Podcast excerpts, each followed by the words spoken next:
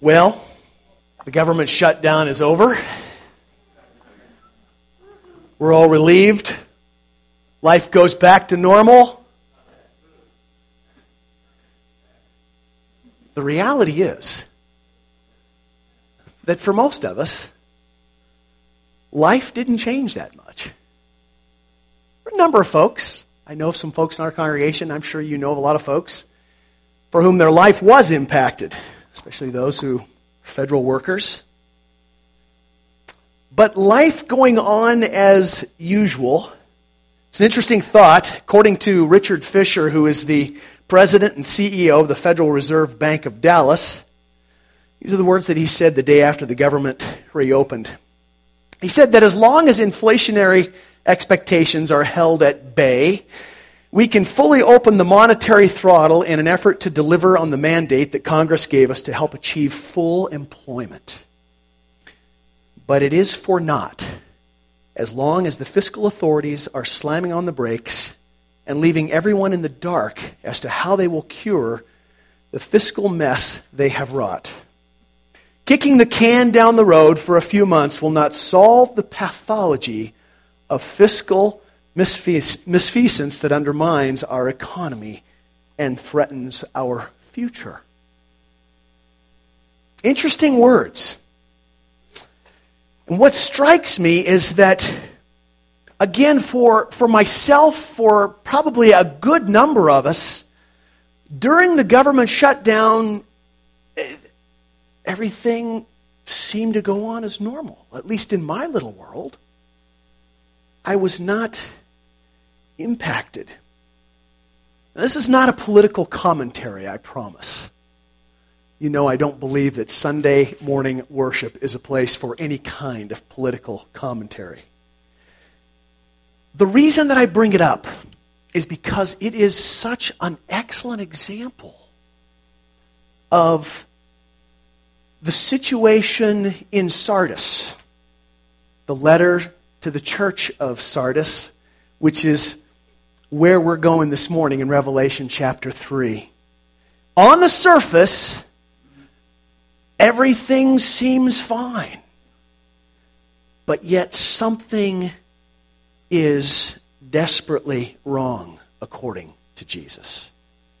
Let's not forget that even though this letter that we are reading was written to a certain church, certain geography, certain period of time, what we have said many times is that the message to these individual churches is a message to all of the churches, regardless of where they might be in geography or in time. So, just as the letter to Ephesus and Smyrna, Pergamum, Thyatira, have held messages for us as God's people, so does the church and the message to that church in Sardis. We've seen these words a number of times. Don, can we put, put these words up that we have looked at every Sunday? Whoever has ears, let them hear what the Spirit says to the churches. Let's say it together. Whoever has ears, let them hear what the Spirit says to the churches. Okay, take your hands, put them right up here. You feel these things on the side of your head? Ears. We have them. We have ears, and so we are going to hear what the Spirit says. That's what we have been after every week. Hearing what the Spirit says, seeking to apply what the Spirit is saying to His people in these letters because those who belong to God and forgive me if this seems obvious, but those who belong to God and who have given themselves to following after Jesus are not going to be, or at least shouldn't be, casual about what he says. Would you agree? Yeah?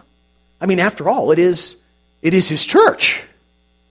He's the head, he's the Lord. Seems that we probably ought to pay attention to what he has to say. It just seems like a good idea. Remembering the words of Jesus in the Gospel of Luke, why do you call me Lord, Lord, and not do what I say? You remember the story of the wise man who built his house on the rock? The not so wise man who built his house on the sand? Jesus told that story immediately after asking that question. Why do you call me Lord, Lord, and not do what I say? And his point was that to hear his words, to pay attention to his teaching, and yet not obey them and apply them, put them practice in our lives, it's like building a house on the sand. When the storm comes, the house, which is a euphemism there for one's life, is wrecked. To not pay attention to the words of Jesus is to wreck our lives. So let's stand and let's read carefully together the words of Jesus to the church in Sardis. Here we go. To the angel of the church in Sardis, write These are the words of him who holds the seven spirits of God and the seven stars. I know your deeds. You have a reputation of being alive, but you are dead. Wake up. Strengthen what remains and is about to die. For I have found your deeds unfinished in the sight of my God. Remember, therefore, what you have received and heard. Hold it fast and repent. But if you do not wake up, I will come like a thief, and you will not know what time I will come to you. Yet you have a few people in Sardis who have not soiled their clothes. They will walk with me dressed in white, for they are worthy. Those who are victorious will, like them, be dressed in white. I will never blot out their names from the book of life, but will acknowledge their names before my Father and his angels. Whoever has ears, let them hear what the Spirit says to the churches. My brothers and sisters, this is the word of the Lord. Amen. Go ahead and be seated. Just a little historical info that, that gives us some, some hints to some of the, the, the words and the language that is used. Like the other churches that we have looked at, Sardis was located in Asia Minor, which is today modern Turkey. The, the city of Sardis was only about 30 miles from the last church, Thyatira. They're all in kind of a little circle there in uh, southern Turkey. It was on the trade routes from the Aegean Islands, and so it was a fairly prosperous city. It was a strategic city militarily. The uh, historians tell us that there was an acropolis there, still is there, 800 feet high, and the walls were just vertical cliffs. Uh, historians say that it was, it was almost impenetrable. There was twice in the history of the city that it was attacked and conquered. Attacks were frequent, but only twice. Supposedly, both of the successful attacks came as a surprise when the opposing army discovered the secret entrance into the city. The Persians did that in the 6th century. The Romans did that 200 years after that. So imagine that you're a believer and you're living in this city that is noted for its security. It has only been conquered twice in its known history. You're a member of the church in Sardis, and you hear Jesus warning that if things do not change, he's going to come like a thief. And they wouldn't know when that was going to be. Significant words because the armies that had conquered the city only twice had come up the secret path in quiet when it was dark, found their way into the city, and proceeded to conquer it. Jesus is saying to the believers, if you don't change things, I'm going to come on you like a thief and I'm going to make some changes. Again, images of Jesus that we don't particularly appreciate, and yet one that we need to, to see and to understand. There's another piece of history and, and geography that is interesting about Sardis that about seven miles outside of the city, there was a huge necropolis. We would call it a cemetery. It was known as the city of the dead. It was ginormous. It's a place where kings and other royalty had been buried for centuries. Today it is known as Bin Tepe, which means a thousand hills. From the site where Sardis was, you could look and see hundreds of these large burial mounds dotting the landscape. It's an important image. Because there is the city of Sardis receiving this letter, the church in Sardis receiving this letter from Jesus, full of life and activity, and not far away is the city of the dead. And with that image, they hear Jesus say to his church, I know your deeds. You have a reputation of being alive and vital and industrious, but you are dead. Reputation for being alive, but you are dead. Don, let's put those words up there. Right after those words, we snuck in the neighbor question. What do you think Jesus meant by those words? He doesn't tell us. So you just have to speculate a little bit. What do you think Jesus meant? You have a reputation for being alive, but you are dead. Turn to someone nearby. Talk about that for just a couple minutes. See what they think. Okay, what do you think?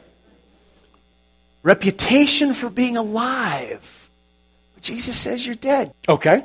So you think that there are undoubtedly people that are part of that church that perhaps don't have the life of Christ in them as a result of the Spirit.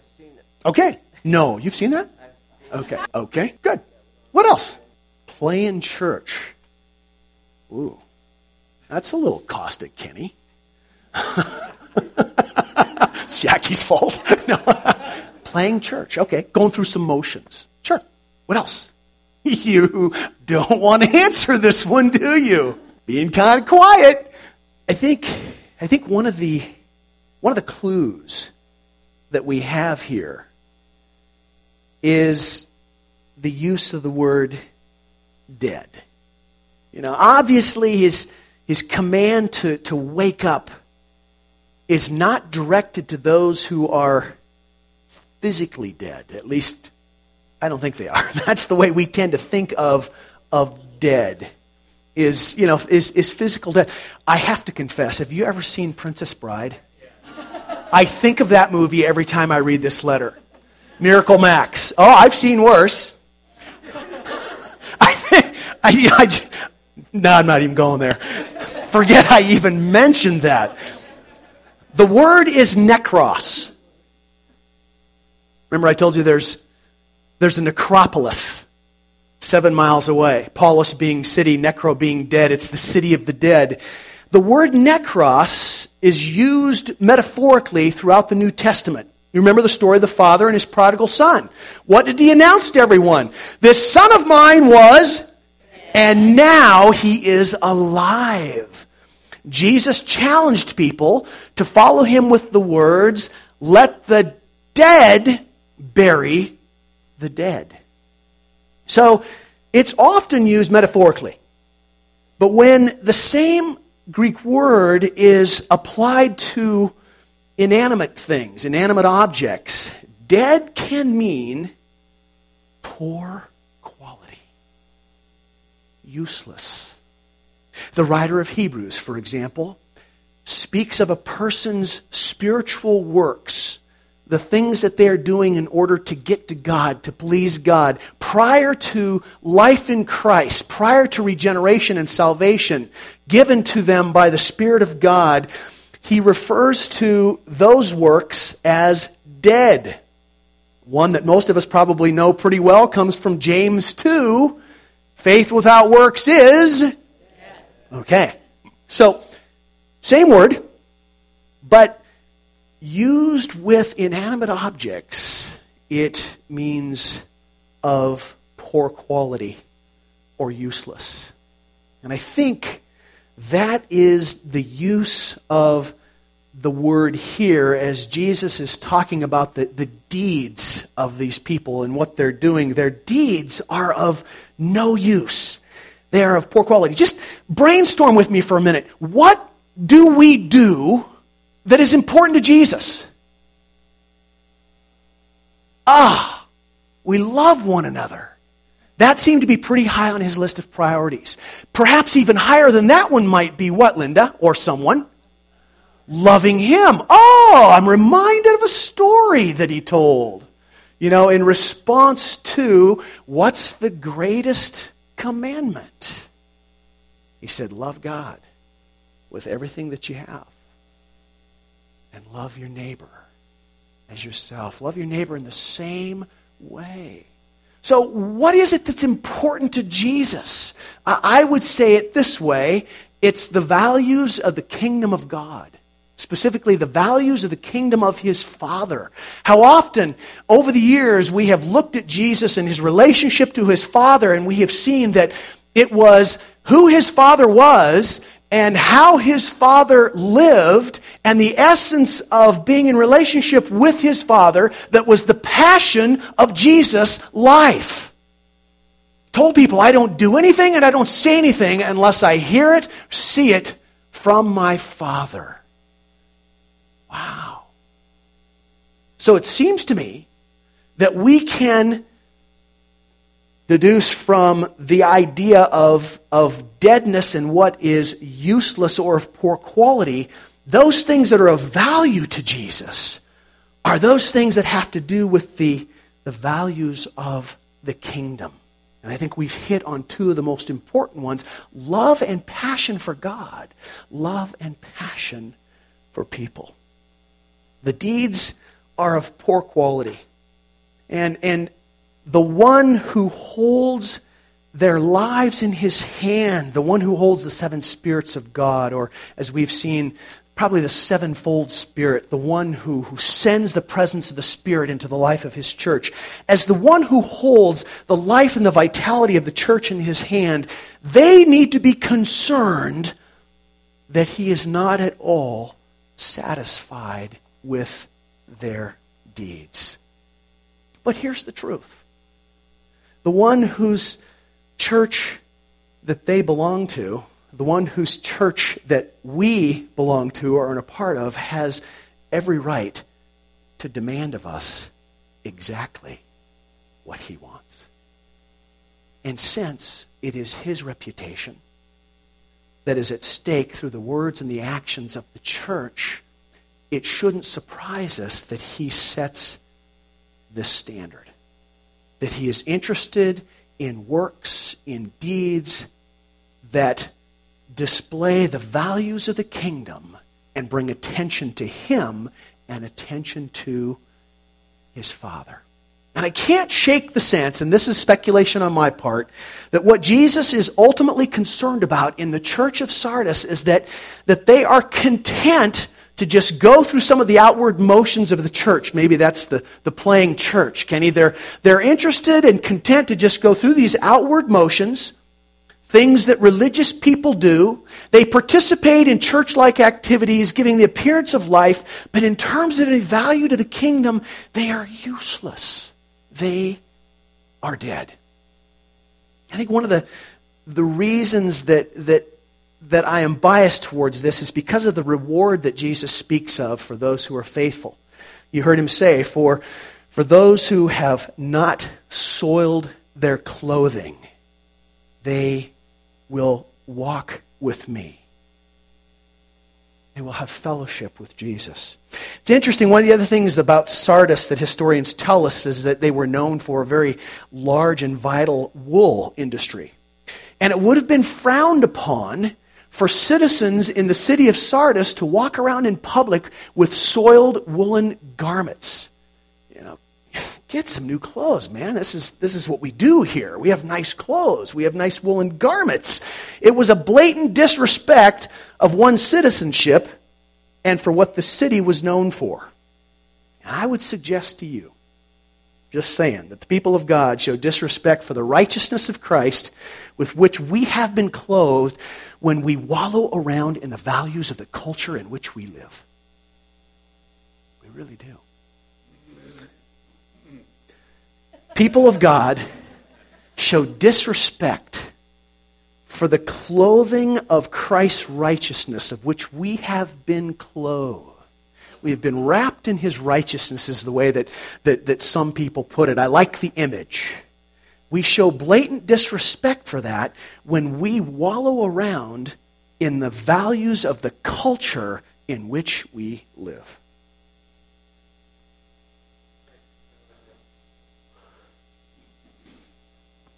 Mm, sort of, in a spiritual way. My mother used to say that.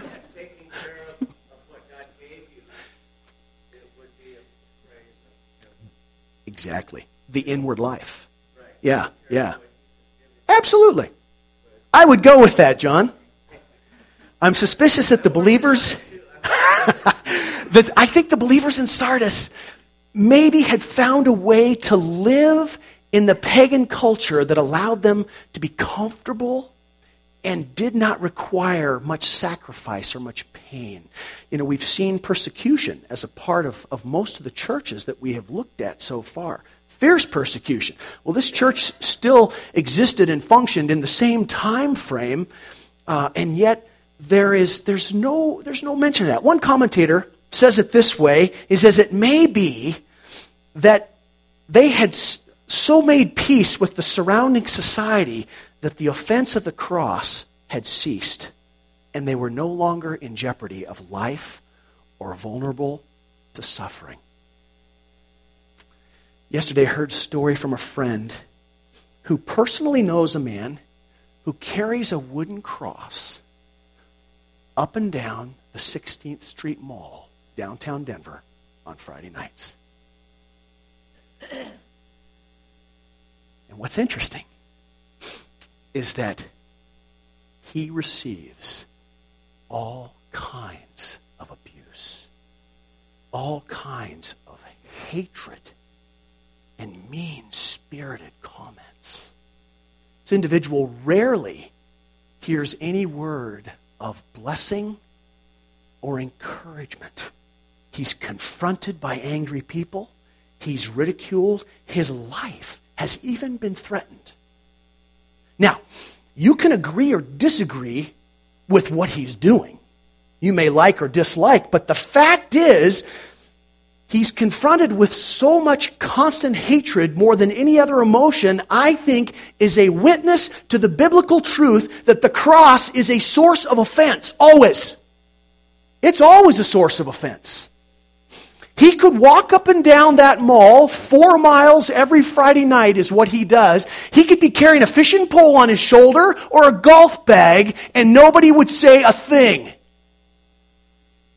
But he carries a cross, and he receives all kinds of hatred. I don't know.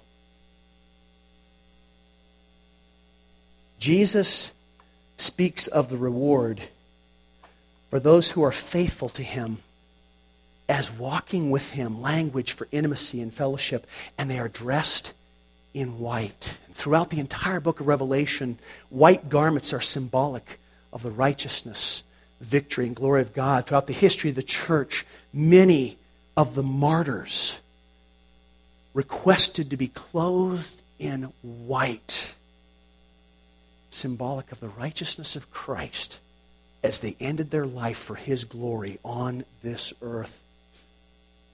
And the other piece of the reward that John talks about is that their names are never erased from the book of life. The two rewards, I think, are essentially one and the same thing walking with Christ, being with God, the Father, the Son, the Spirit, intimacy and wrapped in his glory. That is to have your name in the book of life. I think the emphasis is there because it's one of permanence. Those who are faithful to the end, those who do not compromise, those who recognize that the culture in which they live sees the cross as an offense. And who among us wants to suffer for Jesus? You know, Sign me up. I mean, there's something about suffering that is very difficult to get our minds around. And so I think it's very reasonable that Jesus is looking at a church filled with people who say that they love him, going through actions that would have been assigned to religious people in the day, but somehow the cultural pressure that existed around them had moved them away from a focus upon Christ, from a fo- focus upon the values of the kingdom, and from the necessity of suffering for Jesus if that's what it comes to.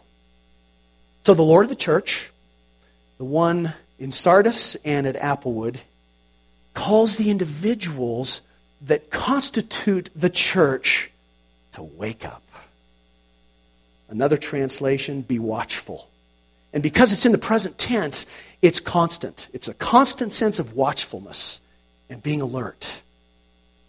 I think it's a call, my friends, to recognize the serious nature and mission of the church in the world. We are a part of something so important, and there is no place for casualness. There is no place for apathy because the reputation of God is at stake. When we sacrifice the values of the kingdom and we are not interested in living in obedience to those values, then we have made the church about us, and the church is not about us. Jesus didn't intend that, and he still doesn't want that. The reputation of God is at stake. Do you ever think of that? Do I ever think of that? People that know we're followers of Christ take their initial and maybe lasting impressions of Him from watching and listening to our lives. That doesn't mean that we're perfect people. What it means is they observe in us over the long haul as they watch our lives values of the kingdom of God being lived out, values of the kingdom of God shaping our thinking and our actions and our decisions and the way that we treat people. Values of the kingdom of God. So wake up, says Jesus. Recognize that this is no game. If you claim to be a follower of Christ, kick it into gear and get serious about what it means to follow Him and to live for Him. And to remember that following after Him will lead us into conflict with the godless value system of our culture. And I would say, as a word of caution, I would say that getting serious is not all about doing more for Him. We fall into that trap. Oh man, I got to pray more. I got to read my Bible more. I got to go to church more faithfully. Yada, yada, yada. It, it's, it's not about doing things for Jesus that make us feel better about doing the things that we're doing. It's about surrender. It is about surrender to Christ. It is about surrender to Him and recognizing that in response to His amazing grace in our lives, we give ourselves. That's the Romans 12 passage that we know well. In view of God's mercy, give yourselves, offer yourselves as living sacrifices. It's an opening of our lives to the work of His Spirit to do whatever He wants with us. We embrace kingdom values. And I think you know my bias that some of the best kingdom values you're going to find are in Matthew chapter 5 through chapter 7.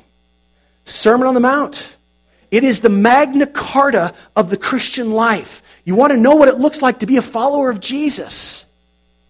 You give attention to what Jesus has said. Those aren't just suggestions, they're not nice ideas. And people have made the mistake over the ages of saying this is how governments should work. Governments will never work that way. It's how individuals live their lives in the country in which they find themselves, regardless of what their government looks like.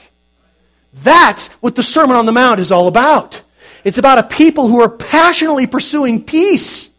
It is about people who pray for their enemies. It's about people who give their stuff away to those who need it and ask for it and don't deserve it.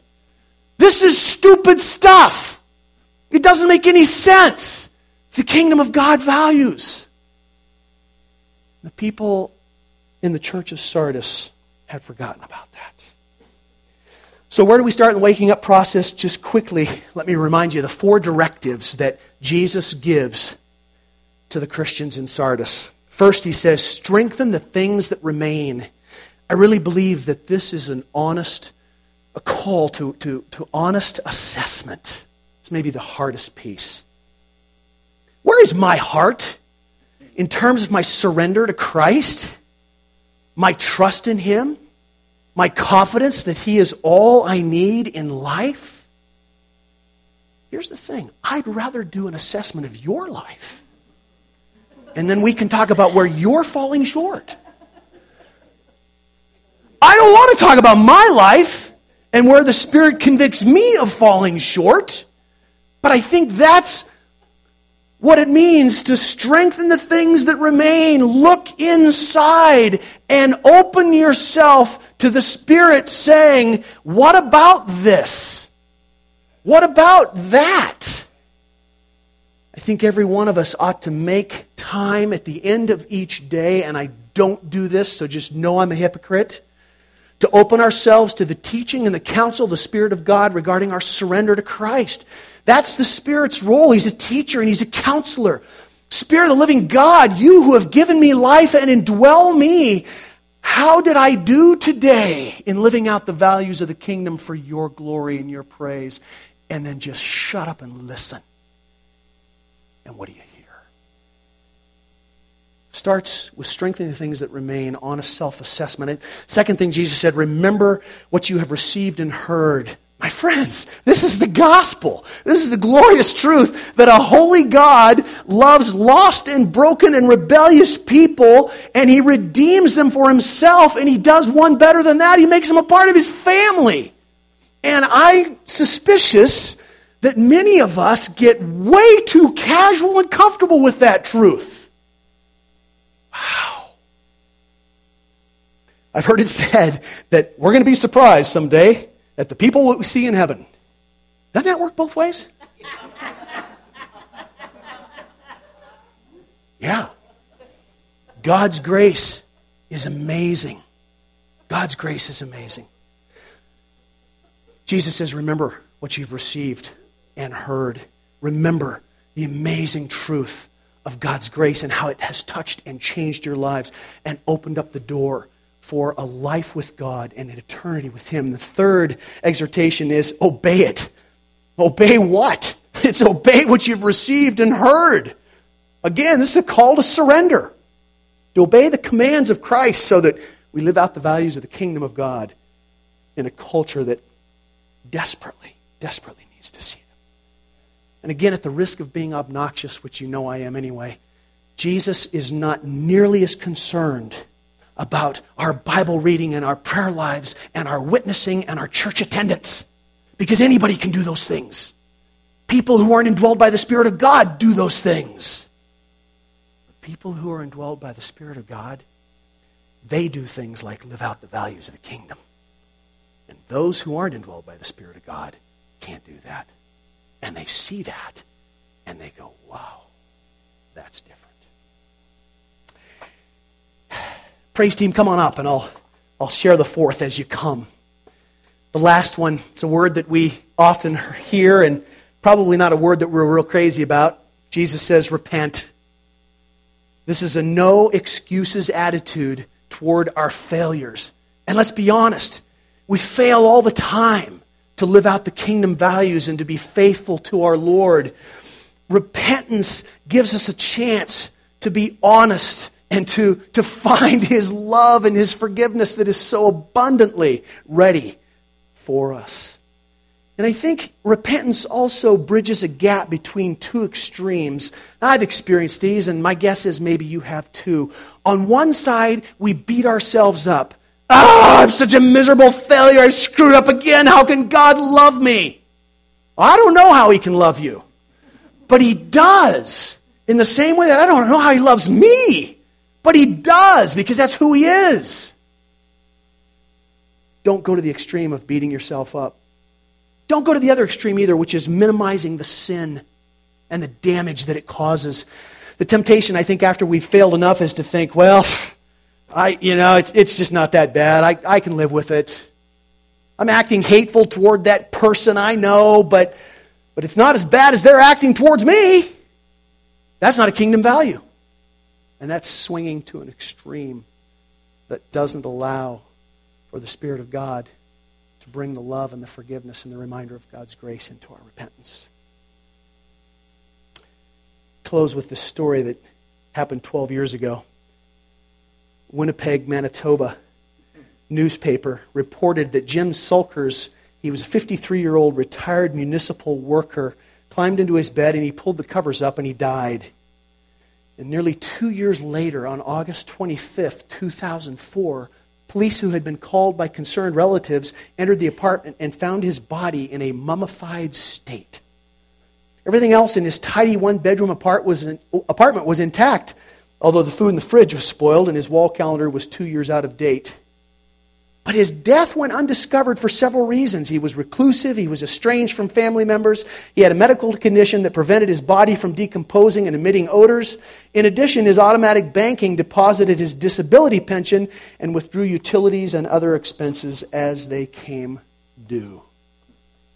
This guy was dead for a long time, and nobody knew it. My brothers and sisters, what a statement for the body of Christ and the life that we live together. As we open ourselves up to the probing, searching work of God's Spirit in our lives, He reveals those things that bring death so that we don't burden with those that are a part of the body with finding us two years down the road, been dead for a long time, hadn't been life in Him for a long time, hasn't been any vitality in her for a long time. Brothers and sisters, it's the work of God's people living this together, shining the spotlight inside and allowing the Spirit to do the work so that we can begin to live the values with one another and before others and bringing great life and refreshment to all those